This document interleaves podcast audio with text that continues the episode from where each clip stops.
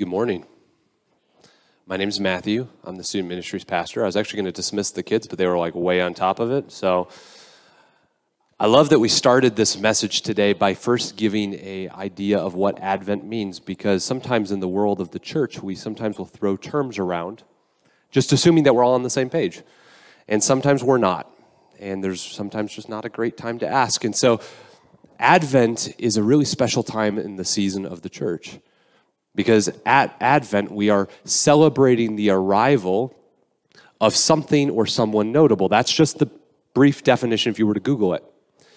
And so at Christmas time, the season starting today around the globe, churches are coming together to worship the coming of Christ, the birth of Jesus, because that really did change everything.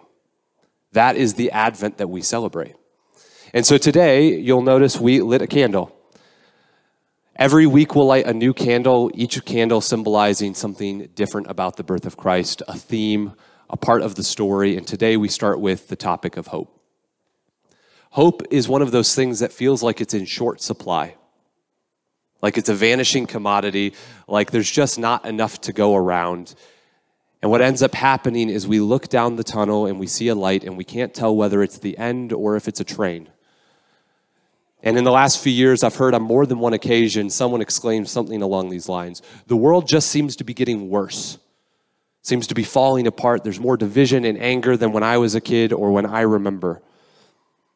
And the reality is, the world isn't necessarily getting worse. It's just that we're losing hope. We're losing something that can tether us to the reality that there is more out there than just what we see. And so at Christmas time, we come into this room with a whole lot of emotions. Some of you come in here with anticipation and exuberance and excitement about what the season can hold. And some of you don't come in with that emotion. You come in with sadness for what was lost, sadness for all the years that were left behind, all of the memories that aren't so good. And so Christmas tends to be a loaded term. Some of you might think of memories, some of you might think of certain clothes or songs or foods that you'll eat, traditions and things that you would do. For me, when I think about Christmas, the first thing that comes to my mind is a little cartoon special called A Charlie Brown Christmas. My family and I watched it every single year um, to the point where I could recite most of the dialogue. Um, I was that annoying kid at any party who, before the line would happen, I would say it um, as if we weren't going to hear it in a second. And so I love a Charlie Brown Christmas. And if you're unfamiliar, here's some homework. When you go home today, before you watch the uh, football game, since the Lions aren't on, watch Charlie Brown Christmas. It's great. But the story, in short, goes like this There's a character named Charlie Brown and he is saddened at the reality that when he looks around at the world, all he sees at Christmas time is consumerism. All he sees is people who are concerned with buying and accumulating more stuff. And that saddens him because there has to be more to Christmas than just buying stuff and receiving gifts, right? There has to be more to life than that. And so, somewhere along the line, Charlie Brown is asked to run the local Christmas pageant. And he gets all of his friends together with zero adult supervision, which is a bad idea. And everything that can go wrong goes wrong. And in the climactic moment, Charlie Brown exclaims in front of all of his friends, I guess I just don't know what Christmas is all about. And his friend Linus takes the stage. He says, I can tell you what Christmas is all about, Charlie Brown. And he goes on to tell the story of Luke chapter 2 about the angels approaching the shepherds telling them about this good news of great joy about the birth of Jesus. And at the end, the lights dim, and he looks at Charlie Brown and he says, That's what Christmas is all about. Now, at a surface level, this Christmas special should have been an astronomical failure. Came out in the mid 1960s, aired on NBC, and even the creator, Charles Schulz, when watching the final product, the final edit, said, This will never air again. And those were in the days where streaming wasn't a thing. And so if you didn't catch it on TV and it wasn't successful, you would never see it again. It would just be that fleeting memory in the back of your mind about that one weird Christmas special. And there was nothing about it that should have been a success, right? It's about somber kids asking really important questions about life and religion and the meaning of Christmas. It's a jazz driven soundtrack where things like Rudolph and Frosty were a little more upbeat. It has a very blatant Christian message. However, it wasn't a failure. Charlie Brown Christmas actually went on to be one of the most prolific Christmas specials to ever air on TV, spawning over 60 different specials, several different books, two Broadway musicals, and three Charlie Brown conventions that I've been to. I had a huge collection, and by had, I mean have. So the point is, this resonated with people. And it became a phenomenon that led a lot of sociologists to ask why did this seemingly epic failure on paper turn out to connect with so many people? And the truth of the matter is, because it touches on the desire for there to be hope in this world.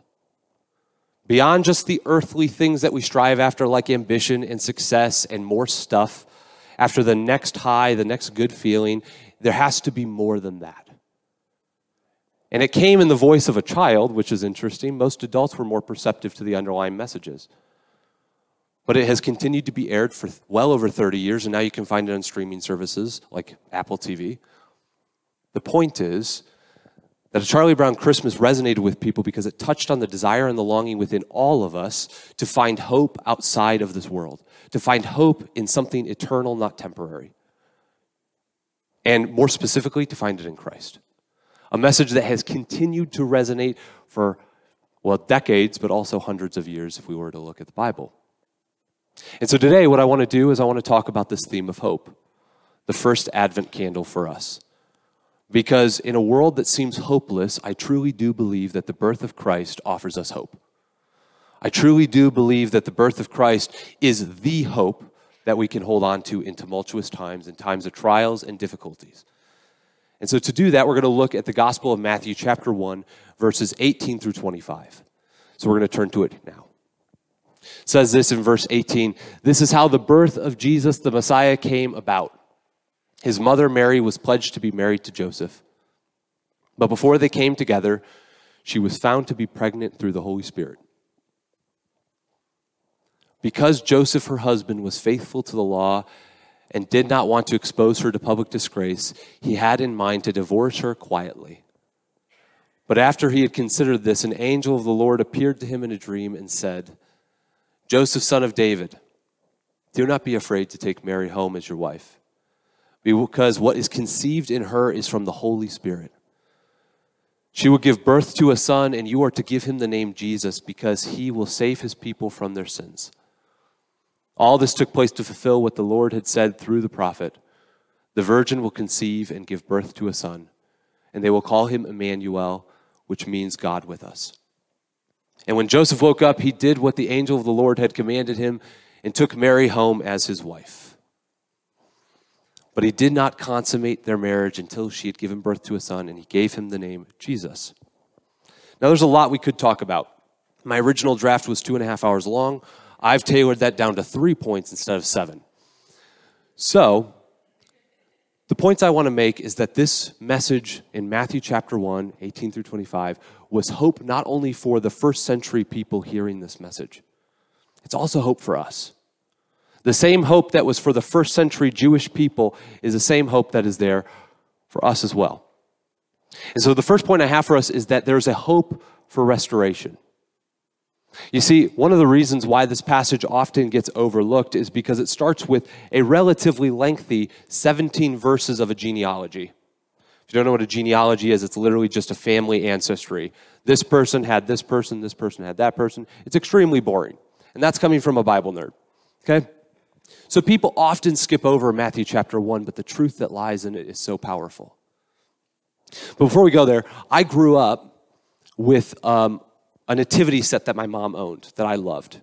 Actually, I spent a lot of time on Google to find this picture. It looks just like this. Every year, my mom would pick one of me or my brothers to set up the nativity set. And we'd put it on either the fireplace mantle or we'd put it on the hutch in the living room. Or one year, she put it in the hallway near the door as like a passive evangelism to the UPS driver. Like, do you want to talk about our Lord and Savior Jesus Christ? but I love my mom's nativity. So much so that she actually bought me my own. Uh, it was a Charlie Brown nativity, actually. Again, huge collection. I also want to point out that the birth of Jesus is depicted as the bird Woodstock. A little sacrilegious. But I set this up on my bookshelf in my room, so if you entered my room, you had to see it. And one day I was dusting like most 12 year olds do.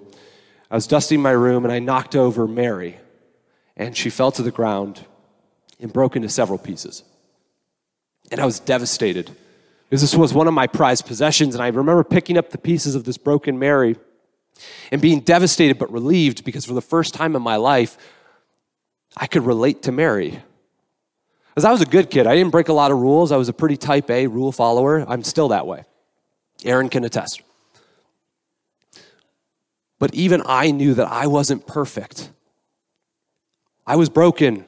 I'd made mistakes, and they weren't big mistakes. I was 12. But I made mistakes. I had misdeeds, missteps, times where I had just let my family down, or let God down, or let myself down. And holding the broken Mary in my hands for the first time, I realized something. She was human, just like we are. Sometimes we do this disservice. By the way, guys, I'm getting over a cold. Give me a second. Okay. Sometimes we do ourselves a disservice when we're looking at the Bible because we create these characters in our minds as if they're fairy tale characters, distant and far off and we act as if they had no real problems, that they were so perfect. But in actuality, the Nativity depicts a bunch of real people going through real situations, facing real problems. Mary and Joseph are a perfect example. They're engaged to be married, and engagements were different. engagements were different at that time. They weren't a proclamation we made of love, sealed with a ring. They were a deal made between a prospective husband. They would go to the father of the daughter they wanted to marry and say, Can I make a deal? I want to marry your daughter. And it would be a transferal of collateral like land or livestock. And you'd enter this three step process engagement, where you create the deal, betrothal, where you are married without living together and, how should I say this, non consummating right? They're not man and wife yet, but they are married legally. And then the last step was two becoming one flesh. Mary and Joseph are at the betrothal stage. They're married, but they're not living together. But the problem is, Mary's pregnant. She's not supposed to be pregnant. They're not living together. They're not man and wife yet. And that would have been bad enough in that culture, but take into account that it's not Joseph's baby either which is even worse because in this day and age, if you were to be found bo- uh, bearing a child out of wedlock that isn't your husband's, and there's at all the question of infidelity, the punishment was death. You'd be dragged into the streets, flogged, and stoned. And you might be sitting there thinking, well, this is quite the bummer. This is quite the sad way to begin an Advent series, and it is. The reason why we start here, though, is because the roots of redemption are interwoven in our messy and broken situations. God does not steer clear of our brokenness. God doesn't stay far away at arm's distance from our pain and our messes. He enters into it to redeem it. If you were to look at the beginning of the chapter, the genealogy, you'll see this in chapter 1, verse 1 and 17 it says that this is the uh, genealogy of Jesus, the Messiah. Chapter 1, verse 1. I know it pretty much from heart. I could probably do it. But in that passage, it talks about this is the genealogy of Christ, and there's 14 generations from Abraham to, to uh, yeah, this is it. An account of the genealogy of Jesus the Messiah, the son of David, the son of Abraham. So, all of the generations from Abraham to David are 14 generations, and from David to the deportation to Babylon, 14 generations. And from the deportation to Babylon to the Messiah are 14 generations. If you were to do quick math, you would know that that's 42 generations of people. Within there, you will see some amazing success stories. You will see some of the big heroes of the Israelite faith, the Jewish faith, and our Old Testament. But you'll also see a lot of mistakes. Included in there are murder, rape, prostitution, incest, polygamy, lying, cheating, and that's literally the baggage of five people. I tell you that because these are real people. These are people who have experienced brokenness and pain. And sometimes we think that we're too far gone. We think, well, no way Jesus would ever love me. You don't know what I've done. And what I love about the genealogy of Christ is because Christ chose some of the most broken people to redeem his family. Redemption works through our brokenness. Jesus restores our brokenness. There's actually this beautiful art style in Japan called kintsugi.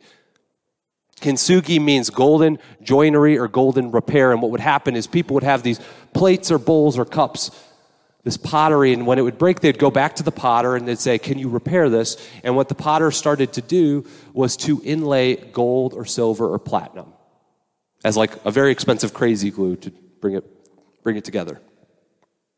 And what happened over time is not only were these potters repairing the, the broken pieces, what they were doing was they were creating something new. They were creating a new art that was more and more valuable, and to the point where people were actually going home and breaking their pots and taking them and like, Can you fix this? I saw this picture the other day, and it's a picture of Jesus performing kintsugi on a broken vase. And I realize that this is arguably one of the most beautiful depictions of what Christ offers to do in our lives. To take our broken pieces, all of the fractured edges, and repair them back together and create something new. We don't have to stay in the same broken cycles of sin, the same broken narratives that say that we're not worth loving, that we're not worth the time, that we're too far gone. We don't have to stay in those cycles. We get to start something new in Christ. We're restored in Christ. That was hope not only for the first century Jews, but it's hope for us today. That our story is not defined by our greatest failures, but it's defined by Christ. Our identity is not defined by what the world tells about ourselves, it's defined by Christ and the redemption that He is making happen in our lives. The second area of hope that we have in the story that would have been hope for the first century as it is for us is that the birth of Jesus was hope for a different kind of king. Again, if you were to look back at the genealogy, one thing you would notice is not only is it showing the ways that Christ works through the brokenness of people, it's also showing Christ's connection to the royal line. You'd actually start to notice some noteworthy names. And if you notice, our passage actually started with this line from Matthew 1:18. It says, This is how the birth of Jesus, the Messiah, came to be. The Messiah, like Advent, is one of those terms that we kind of just assume we're all on the same page, but it means a lot of stuff. And it depends on how we're using it. Messiah could mean Savior, it could mean Lord. It also means an anointed king. If you look at Jesus' genealogy, one of the things you'll notice is that Jesus uh, has David and Solomon in his lineage. This would have been a big deal to the people of Israel because despite their moral failings, which there are many, despite their failures in the past, David was known to be the greatest king of Israel, the man after God's own heart. Solomon was known to be the wise king of Israel. And so, for anyone reading the story, they would have looked at it and saw, uh, saw Solomon and David listed, and they would have said, This is our king. This is the Messiah that we've been waiting for. The one who's supposed to create a new reign, bring kingdom, the kingdom of heaven to here, to earth. The crazy part is the king at the time, Herod, who was running that area, wasn't actually from royal lineage. He was just a military leader who got promoted because he was overzealous. The difference between Herod and Jesus is how they led. Herod was threatened by anyone who could take his power. And so he led from fear and from force. Anytime there was anyone who would threaten Herod's position, do you know what he would do? He would kill them. And that included his own children. He killed several of his own sons because he was terrified that someone would take his spot. He led from fear. Jesus led from agape love, not from force, not from fear. The Bible actually says perfect love drives out fear. And so Jesus came and led by example to show us there's a different way to do things. If you were to jump ahead in the Gospel of Matthew to chapter 5 through 7, there's this part called the Sermon on the Mount. And one of the crazy parts about the Sermon on the Mount is Jesus is teaching, and he takes a bunch of these cultural norms, these mores that would have been held, and he says, You have heard it said, but I say to you. What he's doing is he's taking what would have been the norm of the day and flipping it upside down and saying, There's a better way to live. Just because something is normal doesn't make it right. We talked about this at youth group a couple weeks ago. That sometimes the things that we are called to do because we follow Jesus seems weird. Because it is. Part of the reason it's weird is because that's not how the world operates. The world doesn't operate from a, a, place of agape love, a love that has no strings attached, that expects nothing in return. The world doesn't always operate from a place of forgiveness. The world doesn't always operate from a place of compassion and patience. But the way of Jesus is one that is entrenched in love. Love at all costs. Not because people earned it, not because it was fair. It's why one of the most famous Bible verses that even non Christians know is For God so loved the world that he gave his one and only Son. That wasn't earned. We didn't do anything to earn that. But God loved us anyways. And from that love, we love. It says, We love because God loved us.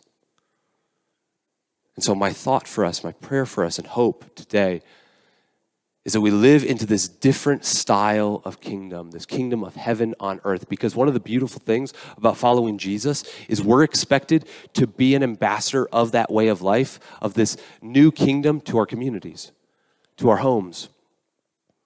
Which means if we follow Jesus, we can't just believe the right things. That's not enough. We have to live like Christ right? It's not enough to just say Jesus is Lord unless you live like Jesus is your Lord. I was driving the other day and the song Joy to the World came on the radio. I love that song. I've heard it probably a hundred times. Enough that I don't even think about the words anymore. But I can sing most of them. And for some reason, the first stanza stuck out to me. It said, Joy to the world, the Lord is come. Let earth receive her king. Let every heart prepare him room. My question for us today in this room is Have we prepared room for Jesus to be the king of our life? Because if we haven't, we end up just saying the right stuff without living the right way. Is Jesus the king of your life? Because if he is, we have hope in a new way of doing life, a better way of doing life that is steeped in the kingdom. The third hope that would have come up in the first century that is still a hope for us is hope for the good news. Sometimes you'll hear uh, people talk about the gospel according to Matthew, or the gospel according to Luke, or the gospel about Jesus Christ. The gospel word means the good news. So you can hear the good news of Jesus Christ. And so when you're hearing the story, you're like, well, what good news is there in the story? I'll tell you, when I was in high school, um, when we were in small group and youth group, one of the things that we would do is anytime we didn't know the answer to something, I know this is going to happen at youth group tonight. Anytime we didn't know the answer, we'd just say Jesus facetiously because we assumed it had to be right. Sometimes it was. This is one of those times. What's the good news of the Bible? Jesus. That's it. Sometimes things are so simple it seems wrong, but it's right. The good news that the Christmas story is telling us is that Jesus is here. That's it. You can even look, there's this really interesting moment. Joseph is at a point where he's trying to decide whether he's going to divorce his wife because she's pregnant and it's not his. And he has a dream, and the angel comes to him in the dream and says this, hearkening back to what the prophet Isaiah said, said, at this, all this took place to fulfill what the Lord had said through the prophet. The virgin will conceive and give birth to a son and they will call him Emmanuel, which means God with us. This would have been a really important moment because not only is Joseph hearing about the uh, reality that Jesus is going to be born, that he gets to be a part of it, but more than that, he's hearing that Jesus is Emmanuel. That's a term that would have immediately clicked in his mind because he would have remembered what the prophets had said. That the Emmanuel God was the God that would come and save them. Now, the saving they had in their mind might not be the same saving that Jesus meant. They thought they might get saved from the oppression they were experiencing from people like Rome. But the reality still remains this was a symbol of hope. Because you have to understand the context. At this point in time, the people of Israel had been exiled twice by the Assyrians and the Babylonians. The kingdom of Israel had been split. There was a northern kingdom and the southern kingdom. The southern kingdom was Judah, where Jerusalem was. And in Jerusalem was the temple. And so when the Israelites were exiled from Jerusalem, they weren't only being exiled from their homes, they were also being exiled from the temple. which might not sound like a problem. Some of you are like, I don't mind being exiled from church. Um, but it was. It was a big deal because for the Jewish people, they didn't know yet that you could experience God outside of the temple. Their thought process was to be in relationship with God, you have to go to the temple. That's where we go to pray, that's where we go to sacrifice, that's where we go to worship. And so they weren't only being taken from their homeland, they weren't only being taken from their families or their business, they were being taken from their God. And so in this exile that happened several times, God would send prophets to encourage and give them hope. And in their exile, one of the things that God is constantly reminding the people of Israel through people like Jeremiah and Isaiah is that a Savior is coming. A Messiah is coming, someone who is a new king who will lead you to the right way of life. But you have to wait. That's why we celebrate Advent. That's why things fall off things, right? Because we're waiting. No. That's why we celebrate Advent. We celebrate because the people of God waited for a Savior. We, they were waiting for the arrival of the King. And Joseph is the first person outside of Mary who is told that the wait is over. Jesus is here. Salvation and redemption is available. We don't have to wait any longer. We don't have to jump through hoops. The Jewish people had this concept that they had to go find God. And for the first time ever, Joseph is being told, God came and found us. That is the hope of Christmas. That is what we celebrate at Christmas the fact that Jesus is here. So as we go out into our communities, our neighborhoods, our homes, and our workplaces this week, what will this change? What will be different this Christmas than any other? What hope will we feel? And I want to contend that if you allow God to restore your story, if you allow God to redeem your life and your family, amazing things will happen. If you allow God to be the king of your heart, create room and prepare a space for Him, we will start to live as reflections and as embodiments of the love that God has shown us. And I'll tell you what, that love changed the world 2,000 years ago. I think it could today too. So, as we conclude today, what is the good news? Jesus is here. And that is what Christmas is all about. Let's pray. Dear God, thank you for today. Thank you for the ability to be in this space and worship you. God, I pray for us that we continue to let you redeem our story to work in us a restoration and a reconciliation where we become an embodiment of the love and grace that you've shown us. Where we can go into our communities and be a reflection of Christ to our coworkers, to our neighbors, where we can add more love into this world and less hate and division. Let us be a beacon of hope through our relationship with you. And God, help us to embrace the good news that Jesus is here that we don't have to wait any longer, that we serve an Emmanuel God who is here with us, that even in the darkest times when we feel alone, when we feel unlovable, when we feel like no one understands us, that you are willing to come find us rather than wait for us to come find you. Today, may you redeem our story. And may we be an ambassador of your love to our communities. Amen.